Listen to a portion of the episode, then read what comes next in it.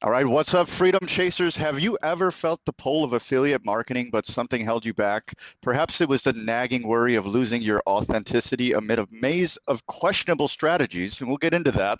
Um, the affiliate world can indeed be a daunting place, but today's guest has navigated its complexities with unwavering integrity. For over a decade, she's dedicated herself to aiding business enthusiasts just like you in amplifying their impact and income without compromising on their core values. And if you've been on the lookout for tools and strategies to elevate your efforts, she's been perfecting them. Prepare to dive deep into the heart of genuine and impactful affiliate marketing. Let's welcome Angela Markham to the show. Thank you so much. Excited to be here. Oh, we are so excited to have you, Angela. So let's just jump right into it because when I think affiliate marketing and what I know a lot of the audience is thinking, they're thinking of um, spammy links and stuff like that. So um, let's just hit the bull on the head here and let's tell people why affiliate marketing is not that. Yes. And I think it actually used to be. So if you're thinking about that, it's probably just some old mentality that you have because um, affiliate marketing has been around a long time. I started in the industry back in 2014. It's been about 10 years now. And um, I think before people really started to crave the root of like relationship marketing, which is the heart of affiliate marketing, it was spammy links. It was how can I make a quick dollar rather than how can I provide value in the form of affiliate relationships? And um, we are all genuine, genuinely looking for those relationships, and we can use affiliate marketing to impact people in that way. And we're we're all for it. So. Absolutely. I love what you just said there because I mean, it's a sales principle in general. Um, if you separate what you're going to get from a relationship at all. And you say how can i provide value to this person? You'll be amazed how quickly your life can change. Um, so um, you mentioned affiliates as a relationship based business. Um, what kind of people would you be looking to reach out to in terms of affiliates? So you know, of course, it's going to completely depend on your business, depend on what niche you're in. However, when I look at affiliate marketers say I, i'm a business owner. I want to grow my offer with affiliates and i'm looking to recruit. Is that where we're headed? Is that the question? Yeah let's go that way. Sorry. okay. So if i'm looking to recruit affiliate partners i like to think of three different authority platforms i like them to have. An authority platform would be a podcast like we're on here. It could be a YouTube channel or it could be a blog or some sort of long form written content. So we're looking at audio, visual or written content. Um, social media influencers, of course, can make great affiliate partners. Um, it's just a little bit more work. As we all know, it's hard to convert on social media unless you're famous, you're a celebrity, you have millions of followers. And so, yes, when I'm looking for an affiliate partner, I'm going to look in my specific niche. I'm going to find some keywords and I'm going to make sure that they have content producing on one of those authority platforms first and foremost. All right, very cool. Um, so I think the benefit of podcasting in general is it could be repurposed for all three of those if done correctly. Um, we're still working on figuring that out. Um, let's get your thoughts on that a little bit before moving forward. Is there one of those that you would prefer, you know, or are they all sort of the same? I would love some context there. You know, I part of my process is diving into an ideal customer avatar. So when you're recruiting affiliates, they need to know who your ideal customer or your ideal community. Um, I like to say as an you know all inclusive type of verbiage, but um, so we're going to really dive into that so that your affiliates, the people that are going to be marketing on your behalf, they need to know exactly who your ideal customer is. So maybe your ideal customer is a busy mom who only listens to podcasts and they don't have time for YouTube videos. They don't have time to go read a blog. They just, when they're folding laundry or going for a walk, they put an earbud in their ear. So you're going to want to reach out to affiliate partners who are producing podcasts. Um, say you have um, I mean, I guess you kind of get the gist here with video or written content. Like, for example, when I had a nine to five job, it was a lot easier for me to read a blog like throughout my day on my lunch break than it was to go listen to a podcast or watch a YouTube channel. So um, I think the first step is really diving into who is going to be consuming that content And if it's in alignment with your offer, go for that. Go for that affiliate that has that type of platform it makes a whole lot of sense. Um, lean into whatever your audience wants, right? Um, I think a lot of people don't do this enough in my audience is actually selecting who their ideal client would be. And obviously, you're not a branding and messaging expert, but I would love to get your thoughts on it briefly before moving back to affiliate marketing. Why should people have a very clear idea of who they want to sell to, and why is the more specific, the better? Yeah, I am not a branding and marketing expert, but I do have a background in graphic design. So, no, in my process, step one is always going and taking a look at where your brand is at and doing just a little bit of like due diligence like am i clear on my ideal client avatar? And when i say clear i mean we're going levels deep. We are not just scratching the surface of um, age gender like where they live. We're going deep into like what actually bothers them what keeps them up at night? What are they craving? Like what are their biggest dreams in the entire world? Like we're going deep into into what you can actually help them with that transformation that you can give them. Um and so it, it is super important. When i'm going through these exercises with clients on like who's your ideal client? Why would your ideal client purchase from you versus your competitors they're asking my clients are asking me why is this important? Why are you asking me this? Like why why do i need to go through this? And a lot of them have gone through the exercises before so we're just going to reiterate because this is information your affiliate partners need to know. They absolutely need to know because they're doing their your marketing for you Oh, exactly. And if you don't know who you want to attract, what ends up happening is you end up attracting people that you don't want to attract, right? So it's funny how important the messaging is. And, and the more dialed in you are, the, the easier it becomes. I feel like I'm somewhat of a novice here, but I have two avatars, Ambitious Amy and Scaling Sam. They have very specific names and traits. And I think now, whenever I create something, does this appeal to this person? Because if it doesn't, I shouldn't make it. um, it's really that go. simple. Yeah. So awesome. Let's let's bring it back in track. So now we'll assume this person has a very clear idea who they want to be working with. Once they know who that is, how would they start identifying people that would be good um, potential partners whilst trying to scale an offer? Yeah. Um, yeah, great question. So we all have warm audiences and that's where I always suggest starting because it's your lowest hanging fruit. You know, we're going to assume they're dialed in on who their ideal avatar is, but we're also going to assume that that ideal avatar makes up the majority of their audience.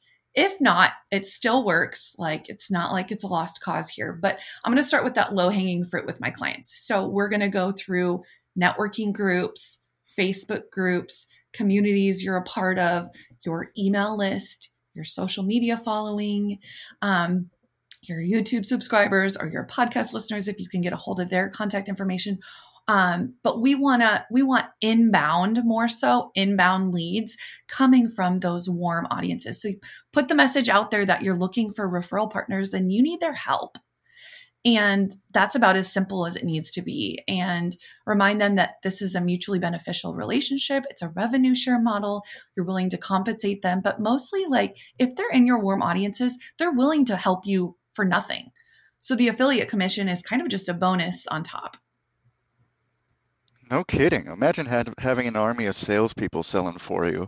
Um, so, let's, so let's talk about creating this army. Let's say I wanted to interview referral partners or affiliate partners. What should I be looking for in a good partner?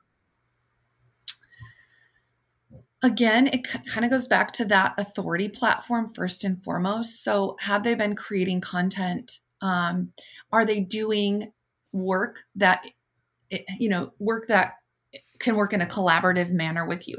They are, they potentially have the same, the exact same or very similar audiences to yours, but they're not doing the exact same thing as you. So, whatever you're offering, your coaching program is offering something that's complementary to theirs. So, they can easily bundle it together and sell it together and it makes sense. So, when I think about this, I'm thinking about a customer purchase path. So, at the time when the customer purchases my product, they've obviously purchased things before me. They obviously will purchase things after me. So, what kind of makes sense after, during, and before working with me that would make a good affiliate partner? So, for example, I know we discussed this earlier, but um, in the real estate game, so I worked with a couple real estate agents that started focusing their business around ADUs. They were helping people build an ADU on their current property or on a new property they just purchased. Well, a lot of times the people were coming to them saying, okay, I'm ready. Like, I want to sign up with you. But then after working with them, I need a lender. like, I need, where's this money going to come from to build this ADU? Well, these two real estate agents have a list of affiliate partners. It's only three or four. So um, they're just working with very strategic partners that they know are going to be valuable to certain types of customers that they work with. And at a signed contract, those real estate agents get a commission back from those affiliate partners. Absolutely. And there's no shortage of relations like relationships like these in the real estate industry. You have lenders, um, depending on your state, you might want to have those relationships with attorneys, if not title companies, insurance companies. Um, basically, if we were to put it in its simplest terms, right, Angela, look at everything the customers that you're currently serving need besides your services, and those other things might be a good avenue of people to reach out to and start developing these relationships. Is that correct? Yes, exactly. Okay. Um, so I loved talking about the customer's journey a little bit before, because um, it seems like it would be prudent that you would kind of identify where your service is on that journey and then talk to the person that's one step ahead of you and one step behind you, right? So you kind of create a line where you're passing the guy along potentially, right? Yeah. Yeah. So it can be in the form of even like, so for example, in my business, I work with affiliate marketers. We just went over like, you need to have your brand set in place. So if someone comes to me and we kind of do some brand evaluation and I'm like, you know, I don't think at this point in your business, affiliate marketing would be worth your time and energy and potentially monetary investment, we need to go back to basics. I have this partner who focuses on brand building and messaging. And I think you should go take her program first. She's an affiliate partner of mine. And so we work together in a collaborative manner. I could even be an affiliate partner of hers. I'm not at this moment, but it could make sense to go both ways. So, yes, we're going to the root of like relationships and how can these relationships be mutually beneficial? Do they make sense? If we have the same audiences, why would not, why would you not join in an affiliate partnership with them? Absolutely. Well, I kind of love that because you told you just mentioned some reasons that people might not want to get into affiliate quite yet, right? So, so you mentioned maybe branding might be something to do first. Like, what other things should people consider before jumping into the affiliate ocean? Yeah, and I and I I don't even want to say anything should stop you. If you don't have a content platform, you don't have any social media followers, if you don't have an email list and you want to get started with affiliate marketing, great there's a process and i think those things need to be you know happening for you but your expectations need to be it's not going to happen very quickly. Um, the people that you're talking about are making $100000 a week with affiliate marketing. They have an audience. They have an email list. They've likely been working on their business for a decade or two or three. It didn't just happen overnight. So they have people that are listening to what they're saying. They're following what they're saying. They have that no like and trust factor with their audience whatever form their audience comes in. And so when you start to bring in affiliate relationships to your audience that already knows, likes, and trusts you, they're going to be comfortable buying. If you have people that are brand new to you, don't have a lot of followers, and you're trying to pitch affiliates to affiliate links, I should say, to kind of cold audiences or people that don't know, like, and trust you, it is very difficult. It can come with time. It's just not going to happen for you right away. Okay. Um, so what is a reasonable time frame? And and with the caveat, of course, everybody's going to have different results based on audience and stuff. But say somebody was starting from nothing, like I am committed to the affiliate game. Um, what would a reasonable time frame be before they see results? Well, that depends on how much time you are willing to allocate, you know, on a weekly basis to your business and to the affiliate. So if we're talking someone just say you quit your nine to five job and you're like, I'm in it. I'm going in affiliate marketing. I'm going to start a podcast and I'm going to start a business and I'm going to start, I'm going to have my own offer, but I'm also going to promote affiliate offers too.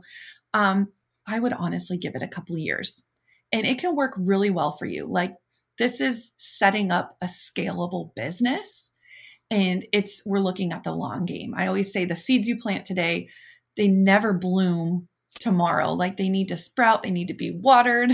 you need to relocate them. You need to like in Nebraska, we need to move them in in the winter and like they need a lot of TLC and it takes time for them to bloom. Okay. Um, absolutely, 100%. I, I think anybody getting into any sort of content game, they should have like a five-year plan.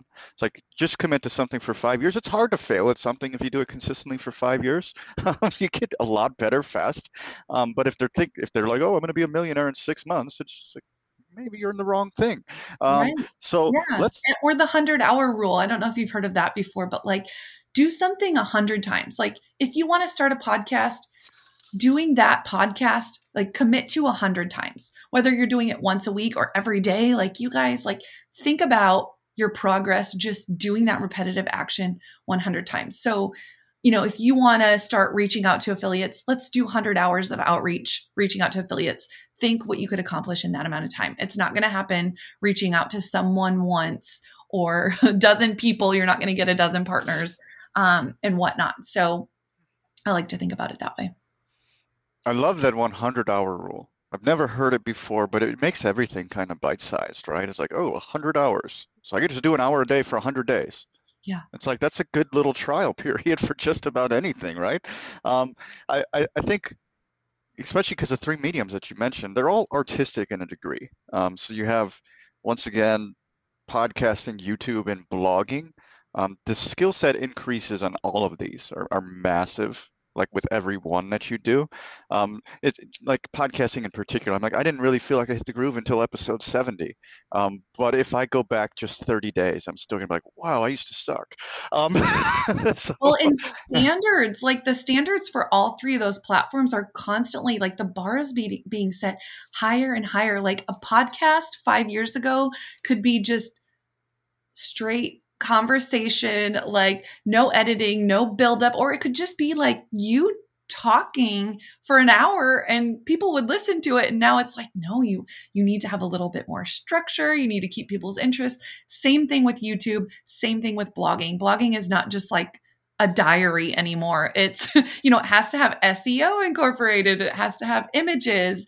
Um there are a lot of standards so you're exactly right Everyone who listens to our show knows Matt and I are passionate about obtaining financial freedom through real estate investing. We also know that everyone's situations and goals are different. And while there are programs out there that show you a path to financial freedom, many of these programs are just too cookie cutter and don't take your personality, situation, and desired outcome into account. Think about the number of times you have watched a guru online and tried to do the exact same thing as they did, but had nowhere near the same results. You are not alone. When I got started, I was continually paying for courses and getting only partial results until I discovered the path that made sense for me. And the results prove this. Most online course creators have let us in on their dirty secret that 90 to 95% of their students never complete their course and achieve their desired outcome. This is why we have opened up a few one on one coaching slots with Freedom Chasers Coaching, where you can get a plan to financial freedom that is completely customized to fit who you are and where you want to go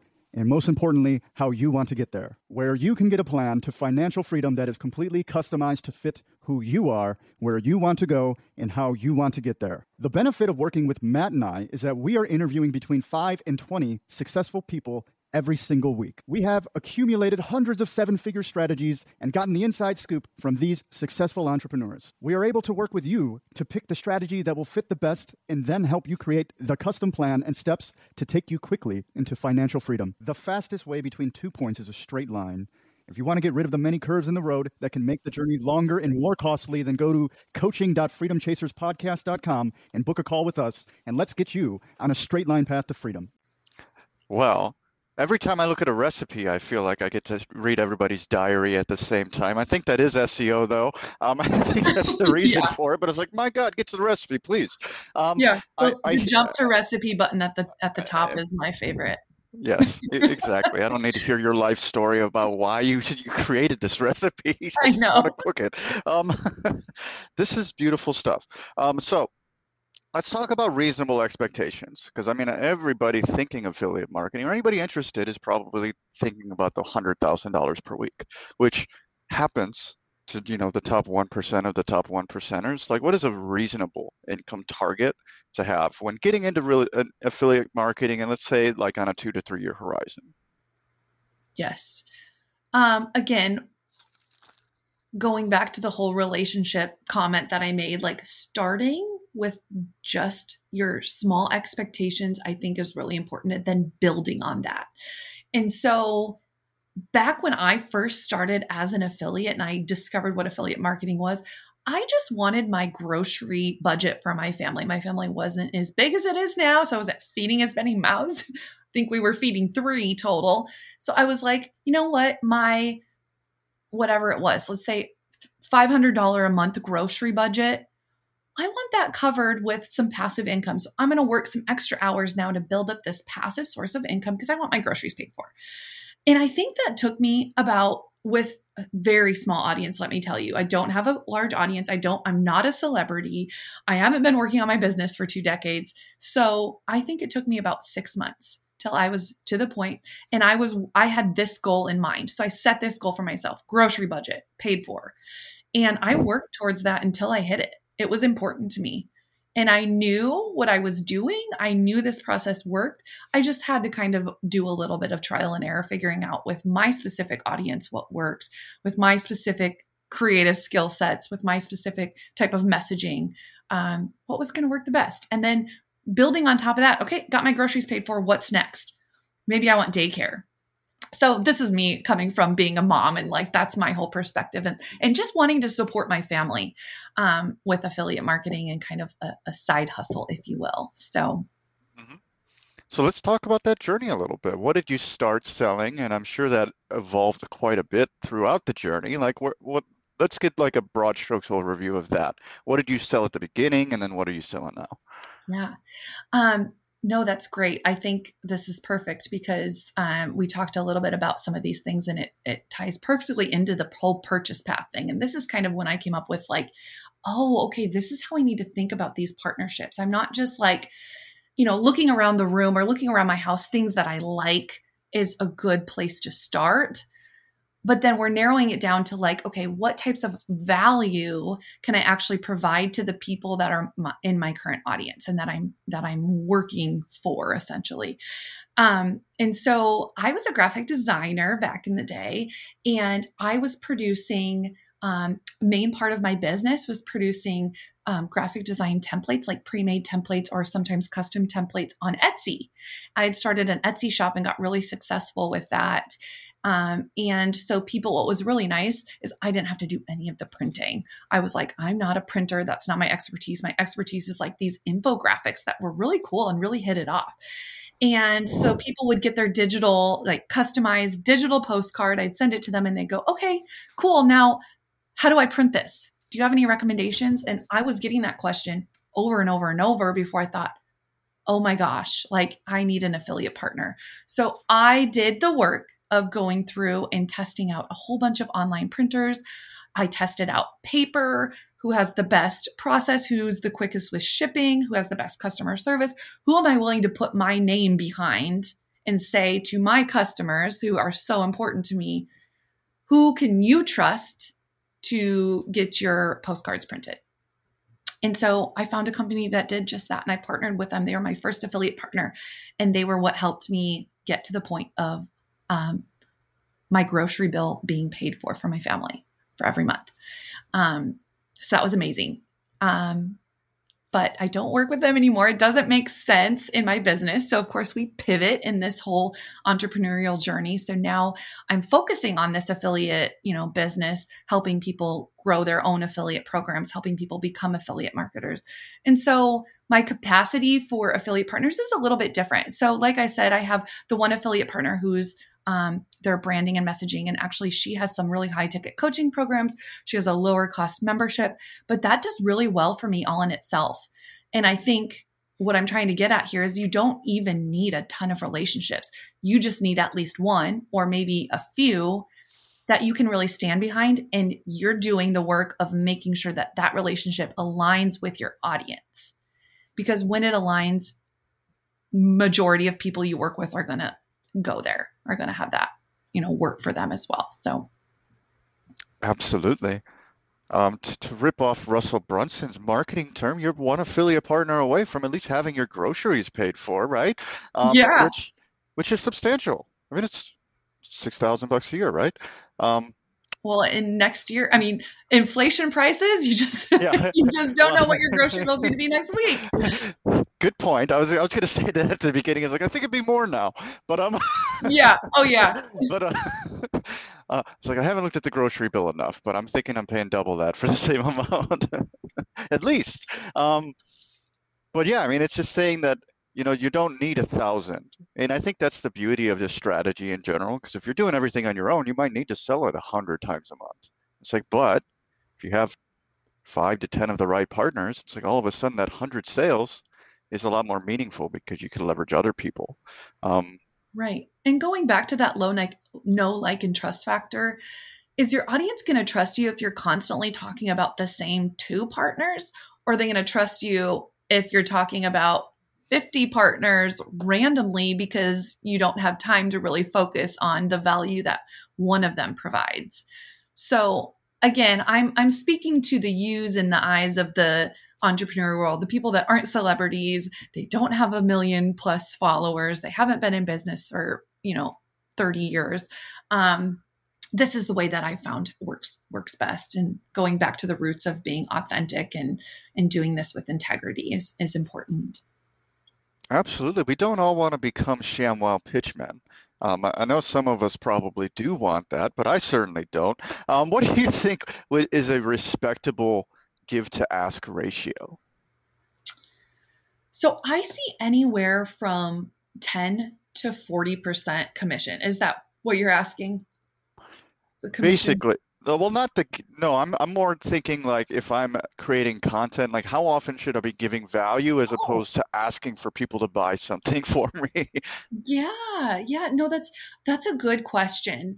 I I find myself when you ask this, I find myself putting myself into the actual like consumer shoes because I'm a part of a ton of people's email lists. Like some of them because I'm interested in the offers, some of them it's market research, and a lot of them promote affiliate offers and I've had to put them in like a separate folder so they don't come because they're promoting affiliate offers every time they send an email. Mm-hmm. And the way that, so I email my list, try to email my list a couple times a week, two to three times a week if, if it's a good month.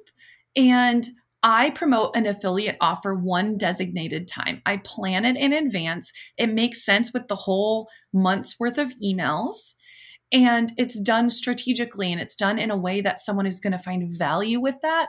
And it's not just a like although i think affiliate offers sometimes work very well in a ps at the at the bottom it's not all in a ps like if someone if one of your affiliate partners is launching say this membership that i that i've been referring to that i'm an affiliate partner for they're launching their membership uh, next month yes, I want to put a little bit more effort into just that partnership. So I might email them, email my list a couple times talking about this membership, but I'm incorporating that into my messaging, my offer, and providing value alongside that.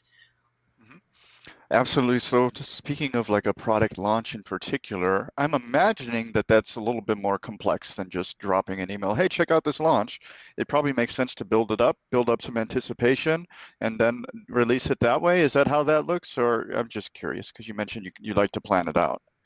Yeah, it does. In this phase of business, it really does make a lot of sense to, like I said, I'll promote one affiliate offer in the course of a month. Sometimes that's in one email. Sometimes it's in a few different emails, but yes, that's completely planned out with okay, what kind of what obstacle this month do I want to help my audience overcome? Like in their mind, what challenges um, can I help them overcome? And then what affiliate offer of mine actually fits in really nicely with those challenges or even reverse engineering. So someone has a launch. All right, how can my offer also help them? And how can I help my audience overcome challenges that lead them into this specific affiliate offer. Absolutely, and that kind of ties back to the market research, right? Because you're like, oh, what challenges does my audience have? And it's like, well, you don't know if you're if you don't know who your audience is, you don't you're not going to know what's bothering them, right? Yeah. So, and if you're uh not uh, using ChatGPT or AI to help you with your challenges, what keeps your ideal customer avatar up at night, I challenge you to use it because it, it is an amazing resource three, four, five years ago, I was jumping on clarity calls multiple times a week to like really dive into who my ideal customer avatar was, what keeps them up at night. And ChatGPT can do that for you now, which I'm like, dang it, I spent so much time doing that years and years ago. But um, definitely has been a helpful resource to help me even dive a little bit deep, deeper within the past few months too. Oh, no kidding there. I was doing an empathy map yesterday and I'm just like, I cannot believe how much of a speed pass ChatGPT is because something that would have taken weeks of research I could do in an afternoon now. Um, and what you need to do is reaffirm it, right? You you build up a bunch of theoretical information with ChatGPT. Build me out an avatar. What do they need? What stage um, in Eugene Schwartz's marketing thing it is. Um, so I, I don't remember what it is. I have a series of prompts now. And then it's like, what are they feeling? What are they thinking? What problems are they having? And then it's a matter of asking somebody that knows these people really well, it's like, which ones of these are they really feeling, thinking, and seeing? And then that just informs your copy. And then you've just done more than 90% of people. You're just, you're, you don't even have to be a good writer if you understand your audience, is what I'm saying. Right. exactly. yeah. Um, so go out there and do your market research. Target somebody specific, like first-time homebuyers or something, and really understand that person. You'd be amazed. Um, let's talk about how a lot of realtors could do this. Um, let's talk about how they can incorporate more of the I'm selling stuff for Amazon or something like that. Um, because I think um, a lot of realtors make content, and they should be um, on social media and stuff like that. And it should be somewhat housing based, but they could very easily start reviewing stuff that people that buy houses need, right? Or or what would that look like? Yeah. So um, one real estate agent agent that I'm friends with, um, she does something that is so beautifully put together. It's it's amazing. So each season of every year, she comes out with like, and I think a lot of agents do this. Um, a list of things you should be doing for like spring cleaning or you know like hire the hire someone to come clean your windows um, clean your ac or clean your furnace like all the things you should be doing four times a year. And to her email list she sends out this list and she has started add, um, adding service providers in her area to that list and some of them are affiliate partners. Now i'm sure they all aren't affiliate partners not everyone you reach out to wanting to become a partner is going to have the like technical capabilities to be able to do that. And i mean there that is affiliate marketing. It's tracking and there is some setup some behind the scenes to make sure that everything tracks and you know a conversion happens and it can be allocated back to that affiliate. But four times a year she sends this out to her email list. Well then what she's promoting on social media is this four times a year, you get access to my local favorite service providers that can come help you with kind of your spring cleaning test, your fall cleaning test, your winter test, whatever. So get on my email list and I will email you this list four times a year. Um, and I think she just does an amazing job. And again, it didn't happen overnight. This is something that she probably was working on behind the scenes for a really long time to develop. She did a lot of work. So, in my opinion, as a consumer, of, you know, like I've worked with real estate agents to buy houses before. I want to support her. Like she's done the work and she's offering to give that to me absolutely for free. So I would love to support her in the capacity of, yes, if I hire that window washer that you recommended, I would love it if you got a referral fee. Yeah. And if you if you're really intentional with the partners that you select, it, it might not even be an affiliate per deal thing. It might be like, hey, I'm going to send you business. You're going to return the favor, right? And just, you want to analyze exactly. that relationship. Exactly. Um, um, but I, I, like that because I'm just seeing how it compounds over time. Because like so, let's say you have the same four referral partners and, and for four emails a year. It's like if you could just somehow get four deals from each partner, it's like all of a sudden that's 16 deals for a real estate agent. That is probably almost six figures by itself just having four good relationships. Right. right. And it's not, you know, we label this as passive income.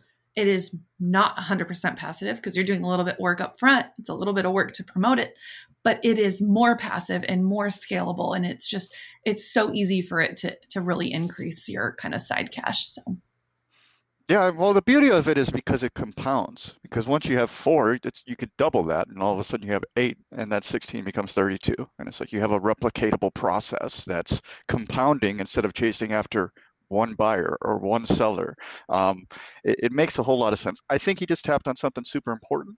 It's like this isn't passive. I don't know if truly passive income truly exists in the world. Um, a lot of people sell the idea of it. It's like it's passive after you know 36 months of grueling hard work, right? I mean, it's just yeah. what what kind of realistic expectation of passive is there here? Because you know, just for context, like buying a house is not passive at all. Um, you think it is. It's like that guy's going to pay the rent every month, and it's like no, they're not. Um, so, so, so what is like a realistic um, thought process of what passive is in this context? Yeah, yeah, it's passive like in your example right there. It's passive after you have enough money to have a whole team of people that are doing the work for you. And then you're managing people. Like, so mm-hmm. yeah, it just something always comes up that it's like, okay, no, it actually does take my time and energy. Um, so yeah, going back to like setting expectations, I think is super important because people come to work with me and they hear all this stuff about affiliate marketing, and I have to kind of bring them back down to earth and say, it will take work. So, number one, I want you to set some time aside every week. We're going back to like this 100 hours rule. If you set aside three hours a week, let's say every Friday morning, you're going to wake up and from nine to noon, that's my like affiliate time. I'm going to really focus on increasing my affiliate relationships. I'm going to write emails. I'm going to create social posts. I'm going to just strategically figure out where my affiliate relationship or two or three fit into my marketing, how I can market those offers, what types of bonuses from my own, like my freebies or my low ticket offers, what can I incorporate with this to make it more likely that someone's going to want to buy the affiliate offer as well from me with my affiliate link versus somebody else's. Um, so, thinking about that in the form of a few hours a week over the course of time um, will really set you up for su- success. And again, talking about your four emails a year, say that you want to talk about your four different affiliate offers, reuse those. I reuse emails all the time. I'm really hoping the whole goal of my email list is that the people on my email list buy from me. If they haven't bought from me in a year, what are the odds they are going to buy from me? So if I'm going to repeat emails to the people that haven't bought from me yet, it's kind of just like so be it. That actually probably is a sign that I need to clean up my email list anyway. so I think there's some some strategies that you can use like that to make it a little bit more passive. Reuse the content on social media that you're talking about your affiliate offers with. Repost the blog post again and cross promote your blog post on social media. I'm all about cross promoting um, from social media to your authority platforms. And you do that all the time. Your podcast is where you're producing this mass amount of content and value to your audience and then you're sending traffic to there from your instagram and from your other platforms and so um, reusing all of that coming up with a strategy that you can use over and over again for your affiliate offers is super important um, that'll be a way to really like build up this system and create this system that will be like an engine running in the background that you just have to add you know change the oil on every once in a while so Oh, absolutely. And the more you do it, the more it makes sense. Um, I love how you just mentioned to, to repurpose content across platforms, and, and you're going to want to do it. Every content or every platform is a little bit different, right? But if the message works on email, the message will work on Facebook. You just have to figure out how to make the, the small tweaks needed to talk to the Facebook audience a little bit different. Um, and same thing with podcasting and email. It's like if I identify through email that somebody wants to learn about affiliate marketing, I could get Angela Markham on the show and fill that gap for them. And it's like, boom, I'm solving problems. And that's what gets people to listen to you um, if you actually care about them a little bit. So let's talk about audience engagement a little bit. Um, how do you identify what they want and how do you go about providing them what they want because what i tell people is that's the easiest way to get people engaged find out what they want and give them that right right and we have our audience like at our fingertips these days which is great um, so ask them. I mean, there are so many ways to ask them. I'm all about making it as easy as possible for them to get a response or for you to get a response from them. So I'm all about in an email, like, linking click this button if the answer is yes click this button if the answer is no click this button if your your you know age is da da da click this button if your age is in this range or whatever make it really easy for them. Um, and simply like when your audience is small and you're able to be a little bit more intimate with them again asking them for their help saying you would you could really help me out business owner to business owner you could really help me out by just answering this really simple question. It's just market research. You know it's not going to send you anything like it's not going to try to get you to buy anything. I just want some some information from you on what you want and i do that on a monthly basis as well. At least one email a month is a, a short survey. Like if you're willing to take it it's just going to take you 30 seconds and it would really help me out. So sending surveys and email lists of course like instagram and all these social media apps have all the tools for surveys and polls and that sort of thing to ask them. So um, and again, way back in the day, I was getting on clarity calls with people. I would offer people like a Starbucks gift card if they would get on a 15 minute call with me. Um, we don't necessarily have to do that anymore. So I think finding out what your audience wants, first and foremost, ask them. But you can use AI, you can use Chat GPT to like help kind of figure out what their problems are because that stuff does live on the internet and probably isn't phased by the fact that the information is a couple years old. So Well, not at all. Um, well, what it'll do is it'll give you a foundation for your active market research, like you said. You have a good idea based on ChatGPT, but your your hey, what do you want calls or whatever they end up being, end up being the way to inform whatever ChatGPT gave you. And like what is truly what they want is what they tell you. Which I loved your answer there because like you just ask people what they want. And if you're talking to the same type of person, you're going to see the same five to 10 things. It's like, I need to do these things. Um, it's, yeah. it's often way simpler than people make it. It's like, oh, how do I find out what they want? So you ask them. Um, I know it seems too good to be true, but yeah. and the caveat there is you do have to have an audience, you know, and the bigger your audience is, the quicker you're going to get a response. So if you really, if you're in the middle of writing an email and you're like, oh, I need to know what they want, and you need to know that hour, but you don't really have, you know, you're you're not going to get a super quick response with a small audience. So it is as your audience builds up, it's going to be easier. It's like that momentum that builds. And as you start, just get the ball rolling, like you're going to get more responses and everything's going to come just a little bit more naturally. So, yeah, absolutely. And I need to make a point based on what you said before with the polls and surveys and stuff. Um, that's a tremendous way to get market research done. It's a slight ask. Like it could be an Instagram story. Do you like this? Yes or no? And all of a sudden you have market research there. It's like, oh, they said 80% yes. maybe, yeah. maybe I could create this thing. And the less words, the better. Like one of my favorite things is doing, and I'm like, your podcast listeners are going to be like, what is she talking about? Because I'm using my hands right now. but the split screen where like the top half is an image and the bottom half is an image, and you're like, which one do you like better? And there's a thumbs up for the up and there's a thumbs up for the down. Like click the one that you like better. People are so visual and like things are happening so quickly. The more words that they have to read, they're just going to swipe. And so I love the like whole visual this or that, this or that, this or that can really be helpful. Yeah, you want to make it as easy eh, and you know it's passive as possible. Like, oh, they could just choose one, and it's not even a real thought, right? They just click on the thumbs up or the thumbs down. Um, this somebody opened my eyes up to this recently, and I, I just think it's amazing. So I have to throw the point out there. They're just like, you know, those quizzes, like which Disney princess are you? It's like that is people getting market research. They're yep. they're getting paid very well for those stupid little quizzes. Um, but you could think of that like people fill these out for fun. It's like think of how to make it fun and engaging for them, and then all of a sudden you have an untapped resource for market research. Yeah, yeah, that's great. And you might be able to throw an affiliate link in there too. Um, and add people to your e- and add people to your email list too. People use quizzes for that now, which I think is so strategic. So. Oh, exactly, and then you could drop even more affiliate links. Um,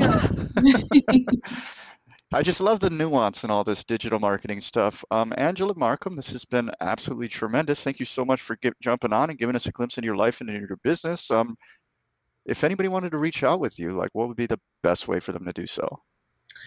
Yeah, you can follow me on Instagram. I promise I'm going to try to be more active there. Um, forward slash Angela, or excuse me, affiliate dot coach dot Angela. And so reach out to me on Instagram or shoot me an email. My email list is not so big that I don't respond to everyone individually. So my email address, address is hello at angelajoymarkham.com. And I'd be happy to start a conversation with you.